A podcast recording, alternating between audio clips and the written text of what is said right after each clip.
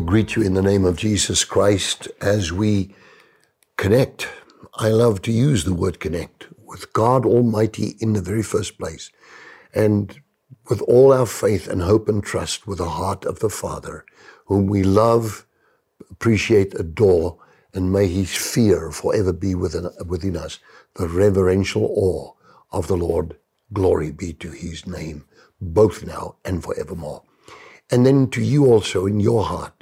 I do not know what's going on on the inside of you today, but I want to tell you, lift yourself up.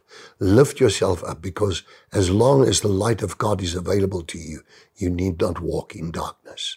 Those walk in hatred walk in darkness, the Bible says in the book of 1 John, and they do not know where they are going.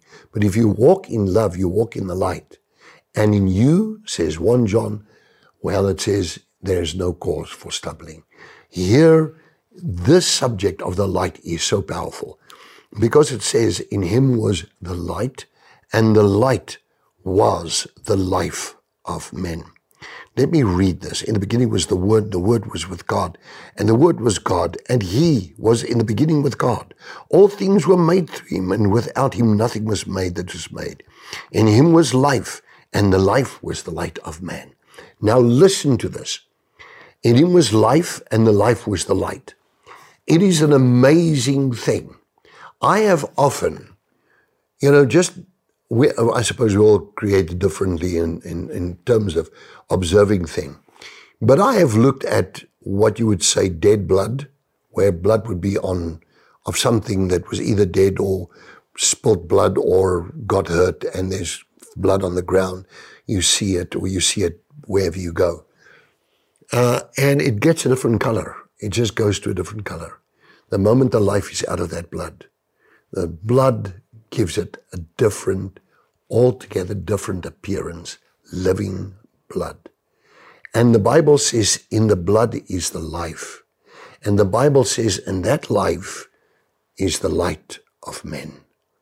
Now, if you are in contact for one second with the blood of Jesus Christ of Nazareth, you'll, you'll be flooded in the eyes of your understanding with light.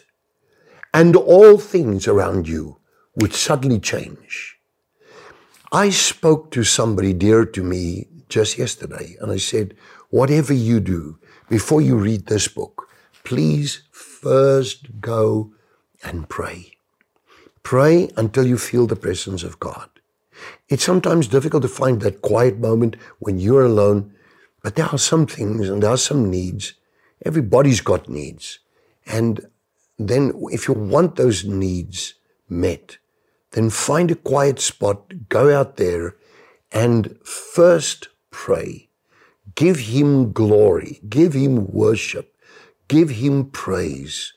Play music, you know, psalms and hymns and spiritual songs, making melody in your hearts before the Lord. Be filled with the Spirit.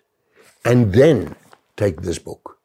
And what you then see is like, I remember at university we had what, what, what, we had levels of, of charts of what we call flimsies in those days. You lift it, you see something else. If you look, for example, at anatomy and you lift up, you see below the skin, you lift up, you see the muscles, you lift it up, you see what's below the muscles until finally you see the skeleton in a book of anatomy. Now, it, to me, if I look at this, it's like my eyes are open and I see what God is saying to me. And I want to tell you, the more you read this, I'm holding light and life in my hands capable of, if you believe what this book says, of changing your entire life. You never need to be without hope, helpless, hopeless, forlorn, forgotten, for whatever. You are always with God who is present with you right now. Father, I pray, touch this person with such an inspiration to get into the Word of God and pray and believe it and conduct their lives according to the kingdom of God culture there's one watching me now. May every burden lift and every need be met and any form of infirmity be cured. In the name of Jesus Christ. Amen. Did you enjoy that?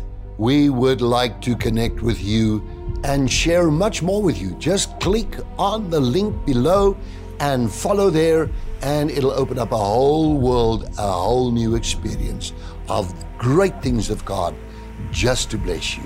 We love you.